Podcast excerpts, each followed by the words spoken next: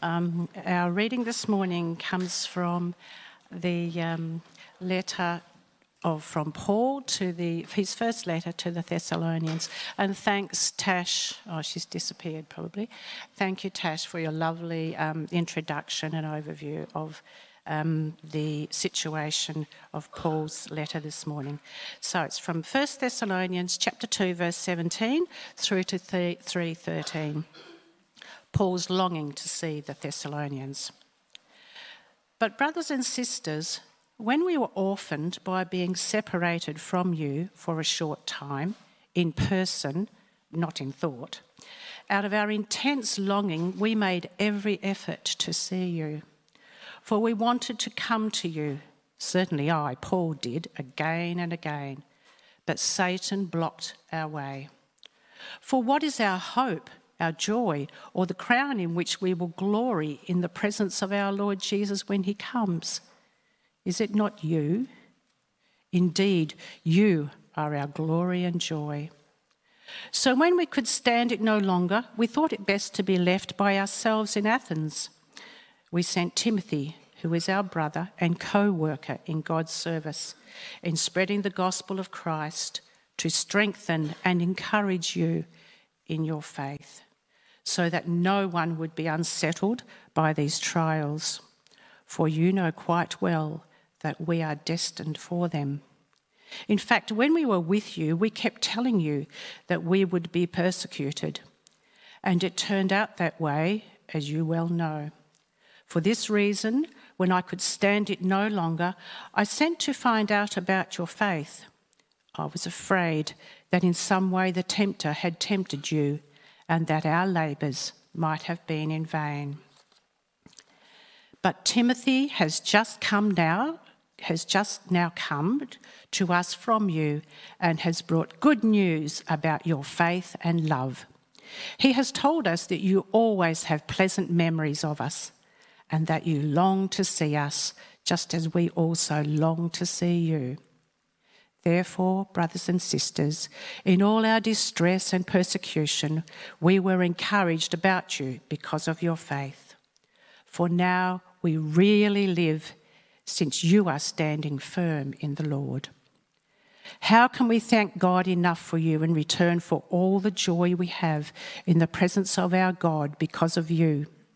Night and day we pray most earnestly that we may see you again and supply what is lacking in your faith. Now may our God and Father Himself and our Lord Jesus clear the way for us to come to you.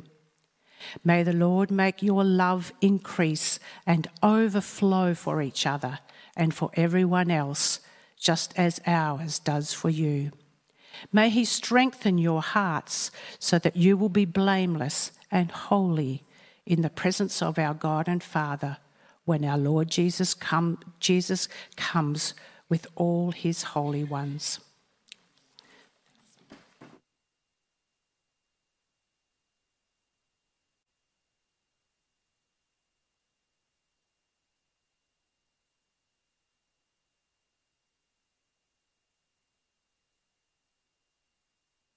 you with us. How are we going volume wise? Can you hear me okay? Great. All right. Let's pray as we uh, spend more time in this, this passage. Lord God, as we sit under your word this morning, turn our hearts towards you, just as we've been singing. Turn our hearts towards your call on our lives. Open our eyes to your truths Give us undivided minds for you. And Lord, satisfy us with who you are. We pray in Jesus' name. Amen. I recently redid my uh, first aid training. Uh, it had been a while, and uh, it was a good experience again. It, it's a bunch of online learning beforehand, and then a, then a full day in, in person. And it, it's very helpful. It's a, uh, a hands on day, it, it's clear, it's practical. And so I'm pleased to say I am now a qualified first aider. I even have the app on my phone as well. So, if anyone hurts themselves at church or you know, you need some sort of first aid care, uh, Catherine is still a much better option than me um, or any number of the medical professionals amongst us. Uh, but I, uh, I, I, do uh, remember some of my training. I remember some of it. Here's, here's one little snapshot just to prove I remember it. Uh, they talk about approaching a car crash, and they, and they teach you to, uh, as you approach, it, it's the quiet person who you should be particularly concerned about. Uh, the, the, the, loud screaming person is clearly conscious and clearly breathing, although distressed. Uh, it's, it's the person who is quiet that's actually the, the bigger concern. It's the well being of the quiet one that's your top priority. So you've got to intentionally focus on the less obvious need. The well being of someone's faith in Jesus is also often the less obvious need someone's going through a, a, a, tough time, they've just had a surgery, or it's a stressful season of life, and, and it's obvious that an offer of a meal would be helpful. It's, it's, it's obvious that an offer to look after the kids would be helpful. It's obvious that an offer to do some gardening would be helpful, and those are good things. It's, it, it's easy to focus on the obvious and miss the top priority their faith. Is it strengthening or weakening from the experience they're going through? How's their relationship with Jesus? Are they talking to Him? Are they praying? Do, do they need a, a simple but profound reminder of, of His comforting love over them? The well being of someone's faith in Jesus is the less obvious need, but it's of greater importance. And that's what this, this passage we're looking at today is about 1 Thessalonians 2 17 through to, and we'll focus up till 3 verse 8. We're going to see here Paul's intense focus on the faith well being of others. Three things we're going to explore this morning. Uh, firstly, uh, a focus on faith. Secondly, factors for a faith focus. And thirdly, fulfilling firm faith. So, firstly, a focus on faith. Have a look with me at uh, chapter 2, verse 17. If you've got your Bible or a device, that's fantastic. Otherwise, you will see uh, uh, most of it coming up on the screen as well. Uh, chapter 2, verse 17, Paul's heart for the Thessalonian Christians just jumps off the page in this section, doesn't it? Did you notice it? Uh, he begins in this section, he's contrasting the Thessalonian Christians with others who have been rejecting Jesus. So he says, But Brothers and sisters, when we were orphaned by being separated from you for a short time, in person, not in thought, out of our intense longing, we made every effort to see you. For we wanted to come to you. Certainly I, Paul, did again and again, but Satan blocked our way. So, what's happened here as we read between the lines of the backstory of Paul's letter is that Paul and his ministry team have evangelized this young Thessalonian church into existence. But persecution has forced them to leave earlier than they had planned. And you can read about that in Acts chapter, 18, uh, uh, Acts chapter 17 as well. And he describes this experience of having to leave early for him and his ministry team as like a child being orphaned. See, they had to abruptly leave the church they're serving, and they say the experience is like a child losing their parents. It's very strong language. Paul says he has an intense longing, making every effort to get back to them if he can. He has a deep concern for their well being. Paul's other person centeredness, I think, is a great challenge to us all. He has a deep concern for others, for the well being of others. And notice the focus of his heartfelt, deep concern. It's their faith. It's their faith. Paul is desperate to see them, but he can't. And so he comes up with a plan B. Jump down with me to chapter 3, verse 1 and 2. He says, So when we could stand it no longer, we thought it best to be left by ourselves in Athens. And we sent Timothy, who is our brother and co worker in God's service in spreading the gospel of Christ, to strengthen and encourage your faith. Paul is anxious for this young church. I, I can't think of, uh, of another word to describe it. He appears anxious. Are, are they still following Jesus? Are they staying strong? Have they been tempted away because it's just all too hard following Jesus for them? He has a deep concern for their faith well being. He's got to know.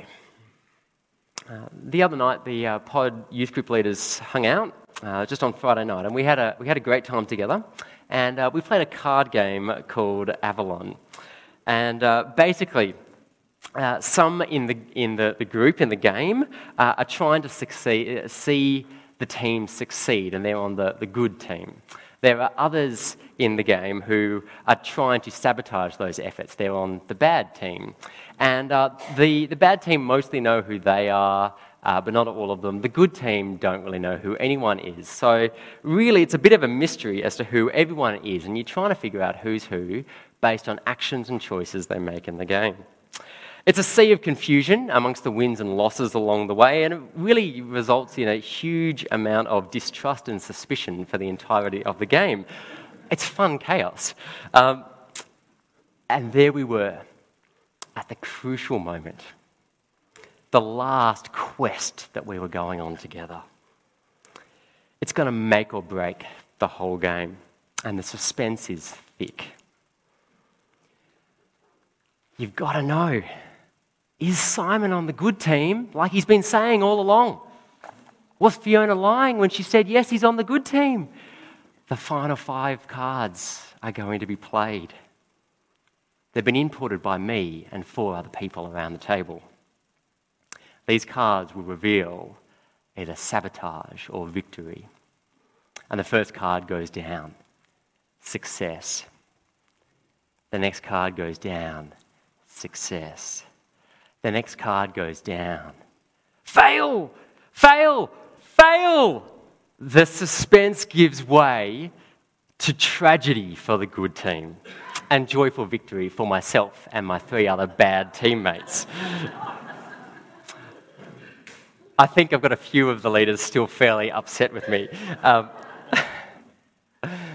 again, well done, Fiona, and my other teammates. Uh, you spend the whole game, if you're on the good team, going, I've got to know, I've got to know, who are you? Is he good? Is she bad? Is, uh, who are they? Paul's been separated from the Thessalonians and he's going, I've got to know, I've got to know. Are they good? Are they going okay? Or are they not?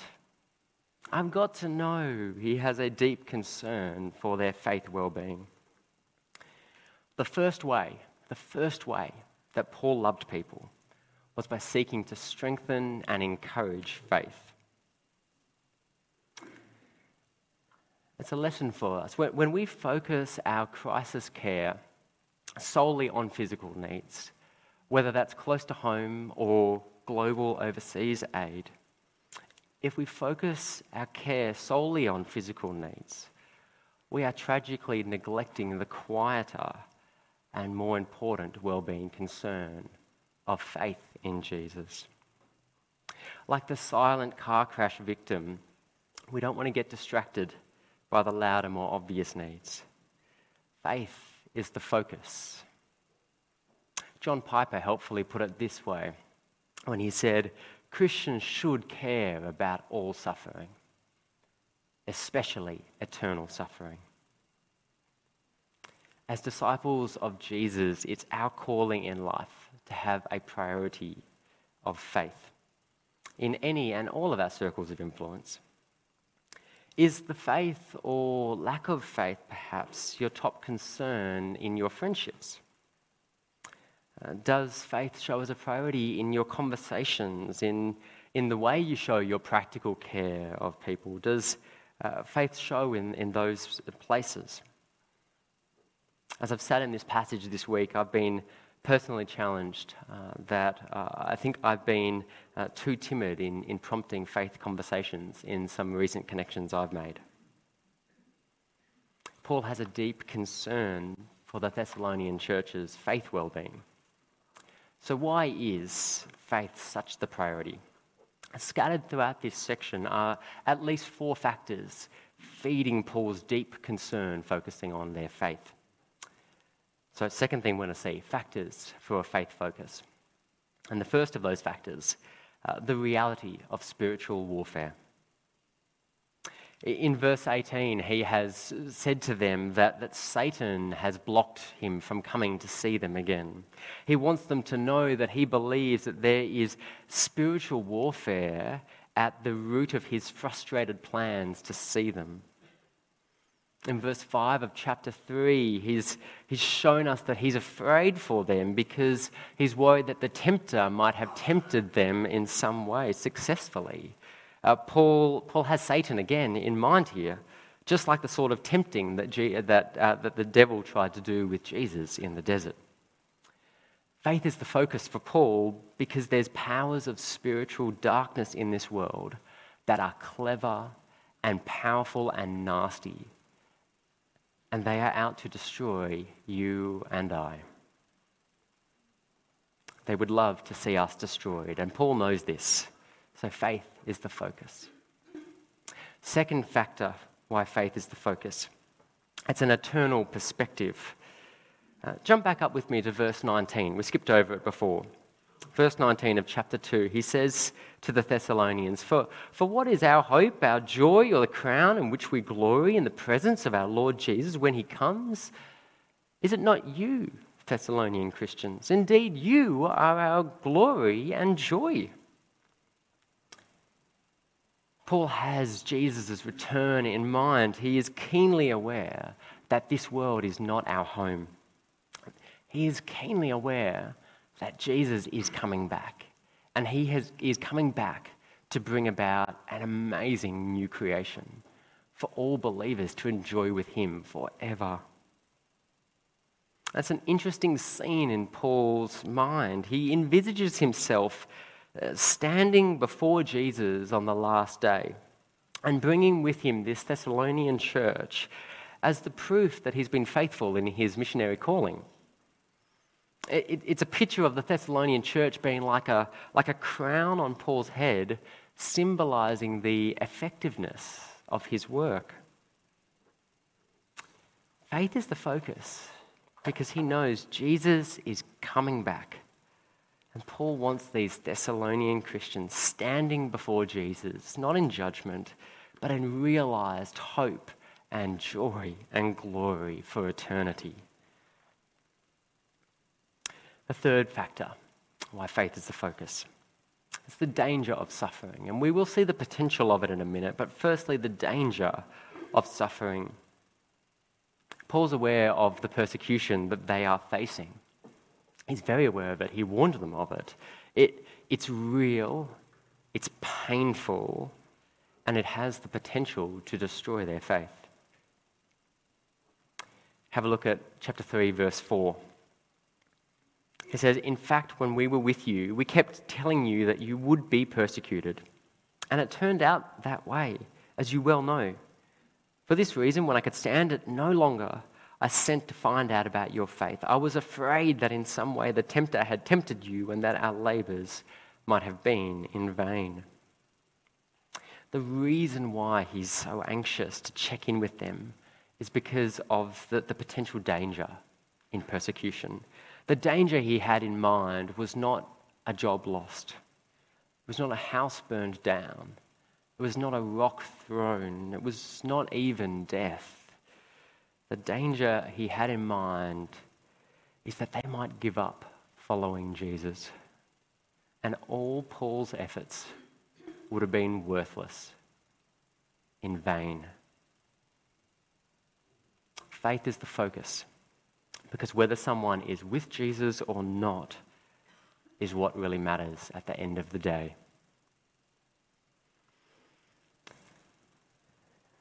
I used to like watching a, a TV series. Uh, I think it was just called Bear Grylls. Here's a picture of him. You might, might remember this guy. Uh, he got pretty popular for a while with this series. Basically, the way it usually goes is a, is a helicopter plonks him into the middle of nowhere with just some very basic supplies, and the cameraman, who I'm pretty sure is the real hero of the story. Um, he think about every scene where he jumps off and the camera jumps with him. Uh, there you go. Think about that. Uh, so Bear slowly moves his way to civilization, commenting on survival tactics along the way. It's quite riveting stuff. And I still remember one phrase that he teaches. He, he teaches this phrase please remember what's first. Please remember what's first. Does anyone know what it stands for? Anyone heard it before? Oh, there we go. All right, you're, you're about to learn something new. Uh, if you ever find yourself on a, stranded on an island, remember, please remember what's first uh, protection, rescue, water, food. Protection, rescue, a way to signal for rescue, water, and food. Uh, so you might think that water is the top priority, but Bear warns that, well, you've got two or three days before going without water kills you. Whilst exposure to the elements without protection, extreme heat or extreme cold, that could kill you in a much shorter amount of time. So please remember what's first. Protection is at the top of the list.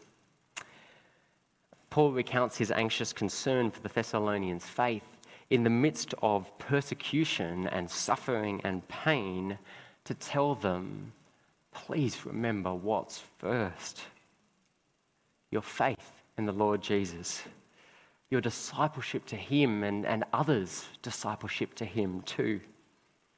Please remember what's first. The last of four factors feeding Paul's focus on faith. It's the meaningful potential of human effort. The meaningful potential of human effort. Let me break this one down a bit. Notice, notice Paul cares about the outcome of his efforts in the service of the Lord Jesus.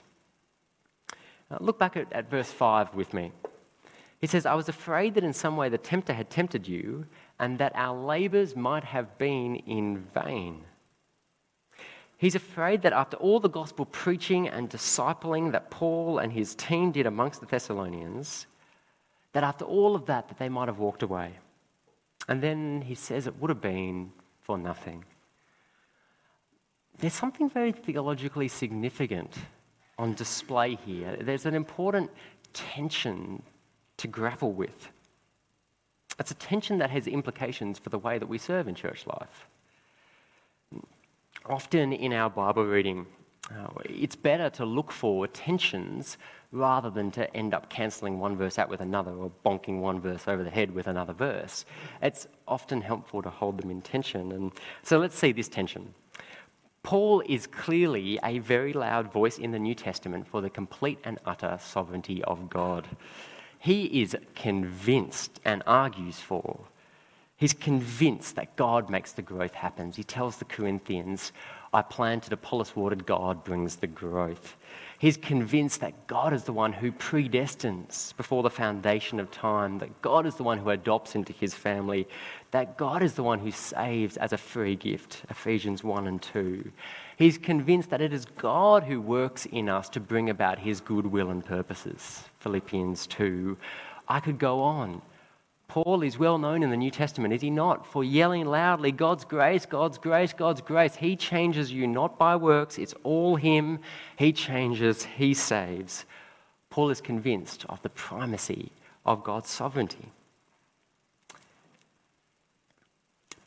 But I don't think he would subscribe to the simplistic thinking of phrases like these kinds of phrases. Have you ever heard them before? Phrases like, we preach the word, everything else is up to God.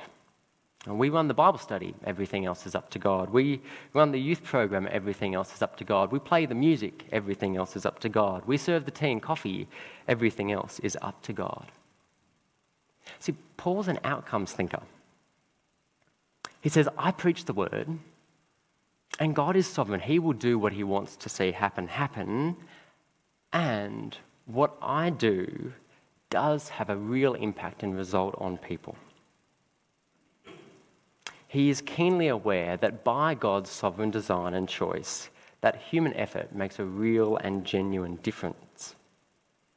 Which means that there are more or less effective ways to go about things, isn't there? Uh, think about it for, for example, uh, Paul's own example here in, in the passage. Uh, Paul desperately wants to get back to the Thessalonians. He can't. He sends Timothy, and then even after that, he continues to pray to God in the last, last uh, section of what we heard read earlier. Please, may I get to go back there, God? He, he does all that because he's convinced that, again, under God's sovereignty, whether he goes or not may result in different faith outcomes based on the effectiveness of his ministry methods. Think about it. If, if I decide to preach a, a one hour long monologue to the teenagers on Friday night at youth group, and they end up sleeping rather than getting excited about following Jesus, then there's a lot of that on me, isn't there? Now, God is sovereign. He might overrule and choose that night to bring about revival. But normally, normally He doesn't. And He lets the consequences of my poor method choice play out. The tension on display here in Paul's letter is God's sovereignty and human responsibility, or the meaningful potential of our efforts. So Paul decides, desires to get back to them. He can't, he sends, eh, Tim, sends Timothy, he prays instead because he wants to get back to them, all because he cares about the outcome of his initial preaching and evangelizing because he cares and loves the people. Out of love, he is an outcomes thinker. And in the end, the growing faith of others is a great source of joy for him. And especially when he can see that he played a part in it. Again, under God. How Outcomes thinking. Do you think that way when you serve? Connect group leaders, kids' church teachers, youth leaders. Do you find yourself approaching a time serving with, with the goal to get through your plan, get through your lesson, get through your program, get through your content? Or is your goal that your participants might learn and grow? changes the way we approach things outcomes thinking in our serving teams means we, we don't just come in to check off to do list tasks. You know, you get to the end of, of serving on Sunday, tick, I turned up on time. Uh, tick, I set things up the way we always do. Tick, I did the things and I did the things well. Outcomes thinking in our serving teams is, is to go beyond that and, and want to push deeper and, and is wanting to take responsibility for the effectiveness of our efforts.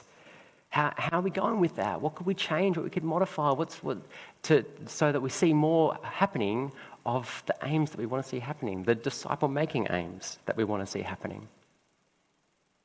Team leaders amongst us, do, do you foster and encourage that in your teams? And for all of us, most importantly, when you serve, is the growing faith of others a source of great joy for you? Remember to stop and pause and celebrate the wins too, hey? Make, make sure you, you pray for people and make sure you praise God for people too when you see them impacted by your ministry. Third thing to explore in this passage fulfilling firm faith. So, how are they going in the midst of persecution? We haven't got to it yet. The suspense is hanging. How are the Thessalonians going in the midst of the persecution they've been facing? The persecution has had the opposite effect to Paul's fears. And you can, as you read it, you can almost feel Paul's relief oozing off the words on the page. Have a look at, at uh, verse 6 of chapter 3. But Timothy has now just come to us from you, and he's brought good news about your faith and love. He has told us that you always have pleasant memories of us and that you long to see us just as we long to see you. You can see the reciprocal warm hearts shining through. There's a lot of love and care flying around here. And Timothy's brought good news. Oh man, we like Timothy. He's a good guy. Uh, good news about what? Their, their faith and love. How, how does Timothy see their faith expressed? He sees it because he can see their love. Faith, faith is visible in our loving actions.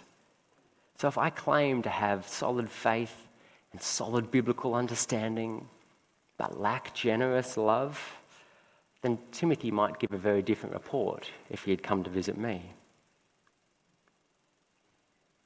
But he sees faith and love. How relieved Paul is that his friends are doing good. It's like a teacher's delight at the success of a student, isn't it? Paul's joy is evident in the faith of the Thessalonians standing firm.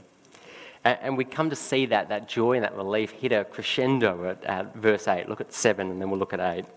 He says, Therefore, brothers and sisters, in all our distress and persecution, we are encouraged because of your faith.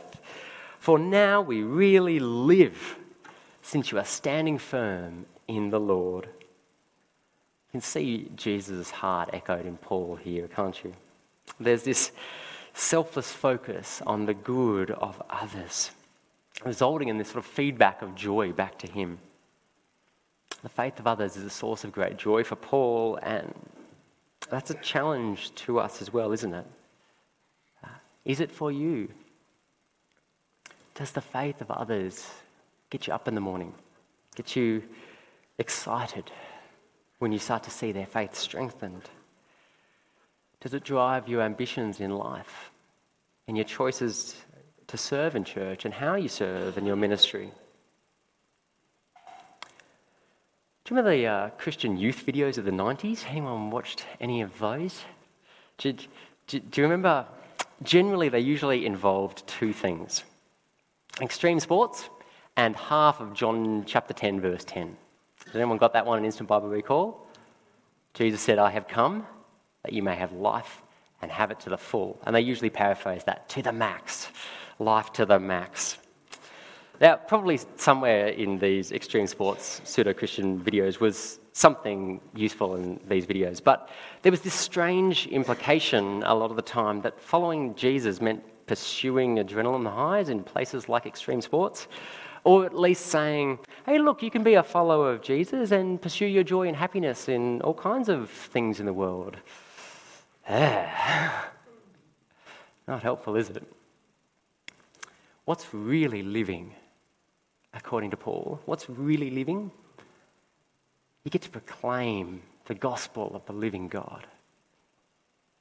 You get to put that invitation out there and you, you see someone respond to the Lord Jesus in, in faith that He is their Lord and that He is their Savior. And then you start to see their faith mature over time. Paul goes, You watch that up close. Now I'm really living. That's where our joy comes from. Paul lives for the faith of others, it fulfills him. Seeing firm faith, it brings him meaning, it brings him purpose. And it's given to him by God, and it's given to us by God too. This passage of God's word is calling you and I to live our lives prioritizing the faith well being of others. And may we delight like Paul when faith and love hold firm in those we invest in. So, as we draw things to a close, uh, three, three implications from the story of Paul and the Thessalonian Christians. Firstly, disciple of Jesus is the top priority of your life.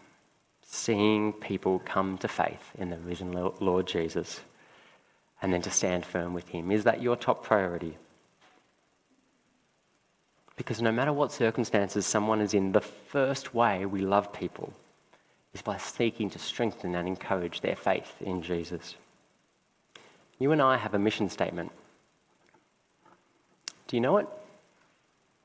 The exact wording of it is relatively new to us as a church, but it's the same mission that Jesus' church has always had.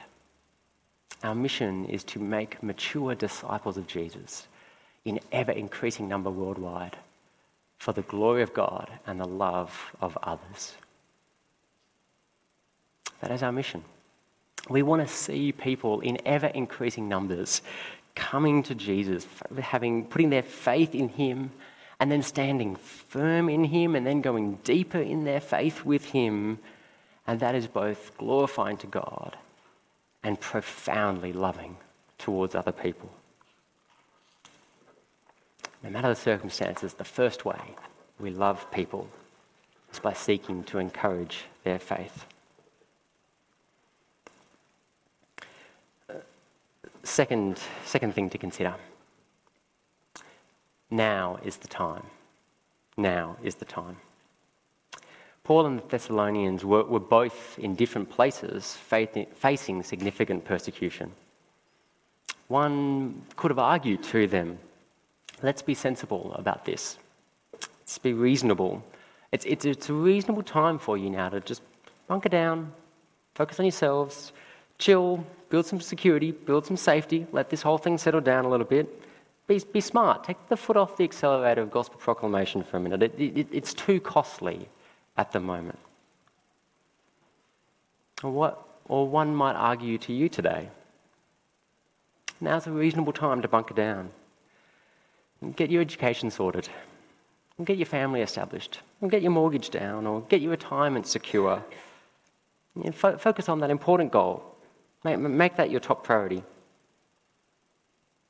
There's no right time to start living our life prioritizing the faith well being of others. If you're a disciple of Jesus, then now is the time. Making other disciples of Jesus is what your primary school years is all about. It's what your high school years is all about. It's what your, your uni or your TAFE or your training years is all about. It's what your adult working life is all about. Making disciples of Jesus is what your parenting is all about. It's what your retirement is all about. It's what your deathbed is all about. Name any moment or any season, and that's the right time to focus on making disciples of Jesus as we journey with Him as disciples ourselves. Now is the time. Third and final implication from this story of Paul and the Thessalonians pray for the faith of others. That's where he goes next in the next bit of the passage that we don't have time for this morning. So pray for friends. Pray for the persecuted church, our brothers and sisters around the world. And pray for Sunday mornings, as a few examples. Pray for your friends, both those who do know and those who don't yet know Jesus. Pray for the persecuted church, that our brothers and sisters might stand firm. It's the number one prayer need that they need, and that they keep telling the church where it's safe to follow Jesus. Pray for us to stand firm. They need God's strength to endure the pain and pressure of persecution, to stand firm with Jesus at all costs. And pray for Sunday mornings as well. One resource that I was using with some of the teenagers a little while ago had a great idea in it. It encouraged us to, on your way to church, uh, to pray about where you're going to sit and to pray about who you're going to talk to after the service.